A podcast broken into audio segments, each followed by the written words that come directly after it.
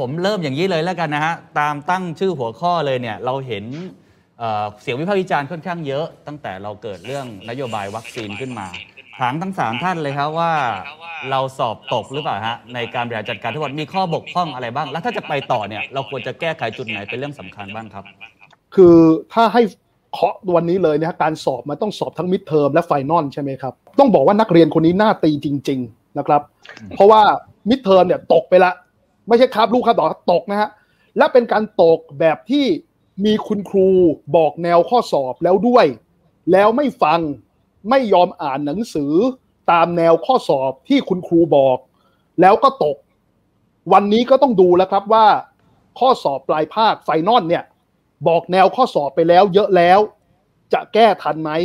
คืออย่างนี้ฮะ ที่ผมบอกว่ามันน่าเสียดายโอกาสประเทศไทยตรงที่ว่าเลยรู้ไหมฮะประเทศไทยเป็นประเทศแรก ที่พบผู้ป่วยโควิด นอกประเทศจีนเมื่อวันที่ 13 มกราคม 2563 เรามีเวลาเตรียมการปีกว่า แล้ววัคซีนที่เราจัดหามาได้ มีเท่านี้จะให้สอบผ่านได้ยังไงถูกไหมฮะถ้าเปรียบเทียบเป็นการสอบกลางปีนะสอบกลางปีตอนนี้ผมว่าคาบเส้นนะน่าห่วงว่าสอบสอบไล่จะเป็นยังไงครับ ในช่วงแรกของการจัดหาวัคซีน ผมคิดว่าก่อนเดือนพฤศจิกายนเนี่ยเข้าใจได้ เพราะว่าเรายังไม่รู้วัคซีนแต่ละตัวมันจะออกมา ได้ผลดีแค่ไหน แต่หลังเดือนพฤศจิกายนปี 63 เนี่ยเพราะว่าหลายสิ่งหลายอย่างที่มันเป็นข้อมูลเนี่ยมันควรที่จะบอกให้เราเริ่มรู้แล้วว่า เราต้องมีของตุนไว้ในมือแล้วเราต้องพยายามที่จะหาของมาให้เยอะที่สุดเราควรจะแทงหวยไหลเบอร์อย่างนี้เป็นต้นที่คนชอบพูดนะแต่พอมีวัคซีนเยอะแล้วเนี่ยคำถามคือว่าแล้วหลังจากนี้ที่บอกคนที่7มิถุนายนที่จะเริ่มฉีดต่อไปเนี่ยคุณจะทำยังไงให้คุณควบคุมโรคระบาดในกรุงเทพมหานคร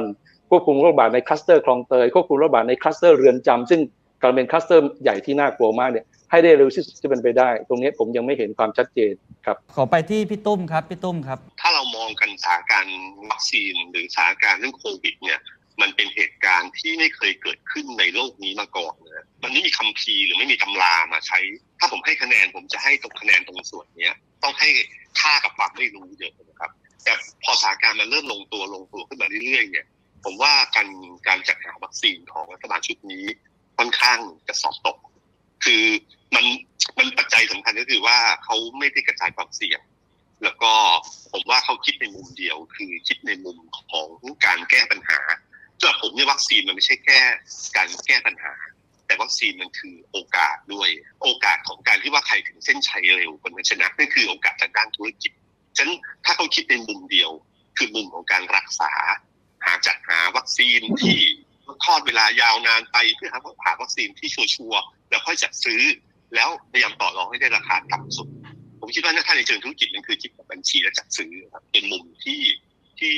ที่ถูกต้องในมุมของเขาแต่ขณะเดียวกันผู้บริหารระดับสูงซึ่งเป็นนายกมนตรีเนี่ยต้องคิดทั้งสองมุม คือมุมของการรักษาและก็มุมของโอกาส คือมุมในเชิงธุรกิจด้วยในตอนนี้การกระจายวัคซีนเป็นเรื่องที่สำคัญนะครับซึ่งผมว่าเวลาคิดว่าวันนี้วัคซีนมาถึงจะกระจายยังไงให้เร็วที่สุดเนี่ยเป็นเรื่องที่สำคัญที่สุด ผมอยากจะเล่าให้ทางนั้นเน็ก แล้วก็คุณเคแล้วก็ผู้ฟังทางบ้านฟังว่า ประโยชน์ของวัคซีนจริง ๆ คืออะไร มันคือกันติด เพราะเมื่อไหร่ที่คุณกันติดได้ มันจะกันตายด้วย แต่วันนี้เนี่ยเราเราพยายามจะบอกว่า ฉีดไปก่อนเถอะกันตายไม่กันติด ซึ่งผมยอมรับเข้าใจได้ว่าด้วยวัคซีนที่เรามีอยู่ในตอนนี้ ก็ฉีดไปเถอะครับ เพราะว่าการที่กันไม่ให้ตัวเองต้อง เจ็บป่วยหนักต้องเข้า ICU หรืออาจจะเสียชีวิต และก็คือมันเป็นการฉีดเพื่อลดภาระของระบบสาธารณสุขด้วย เพื่อให้ระบบสาธารณสุขเนี่ยยังคงสามารถดูแลผู้ป่วยหนักๆได้จริง ๆ แต่ตราบใดที่เราฉีดวัคซีนที่กันตายแต่ไม่กันติด คือฉีดไปแล้วยังติดได้ เศรษฐกิจเปิดไม่ได้ ปากท้องคลี่คลายไม่ได้นะครับ การท่องเที่ยวเปิดไม่ได้นะครับ วันนี้ ปัญหาที่สองที่รัฐบาลนี้มีปัญหาคือการเปิดเผยข้อมูล และการสื่อสารกับประชาชน จุดตายของรัฐบาลในวันนี้คืออะไรคือ การสร้างความเชื่อมั่นให้กับประชาชน ขออนุญาตลองถามอีกมุมหนึ่งเพราะว่าตอนนี้ผมเห็นเริ่มมีการเปิดเผยข้อมูลของภูมิคุ้มกันที่สร้างหลังจากฉีดซิโนแวคไป 2 เข็ม ทางกระทรวงอว. เพิ่งเพิ่งโพสต์ออกมาถูกไหมฮะแล้วก็มีการสั่งวัคซีนทางเลือกมาแล้ว ตอนนี้ประกาศชัดเจนว่าไฟเซอร์กำลังจะมาจอห์นสันแอนด์จอห์นสันหรือเปิดทางให้เอกชน นะครับโมเดอร์นาอะไรก็ชัดเจนออกมาอย. อะไรก็พยายามที่จะรีบเข็นใบอนุญาตออกมาครับ อันนี้ถือว่าเป็นการปรับตัวที่ทำให้เราพอที่จะเห็นทางไปต่อหรือเปล่า เป็นการแก้เกมที่ถูกต้องไหมฮะ แล้วหลังจากนี้มันจะยังไงต่อครับ อย่างนี้ก็คือแสดงว่าเขายอมรับว่าเขาสอบตกแล้ว เป็นการสารภาพโดยปริยายแล้วจริงไหมฮะคือการที่ถูกติติงว่าทำไมคุณไม่ทำอย่างนี้แหละแล้วสุดท้ายเขาทาตามที่ถูกติติงจริงๆแสดงว่าเขายอมรับแล้ว แต่โอเค เราไม่ต้องมานั่งติติงกันมากกว่านี้ ณวันนี้เนี่ยเราเดินมาถูกทางแล้ว เหมือนจะถูกทางนะฮะนะแต่ผมถึงยืนยันไงว่า วันนี้เราต้องพิจารณาประสิทธิภาพในการป้องกันการติดเชื้อของวัคซีนซีโนแวคให้ดี ว่าตกลงแล้วมันสามารถป้องกันการติดเชื้อได้หรือไม่ ถ้าสมมุติว่ามันป้องกันไม่ได้หรือมีประสิทธิภาพในการป้องกันการติดเชื้อที่ต่ำหรือไม่สูงนัก การฉีดแก้ขัดในในในระยะแรกเพื่อลดภาระของระบบสาธารณสุข และก็ป้องกันอันตรายถึงแก่ชีวิต เราโอเคเรายอมรับได้ แต่ในระยะยาวคุณจะต้องสั่งวัคซีนที่มีประสิทธิภาพในการป้องกันการติดเชื้อสูง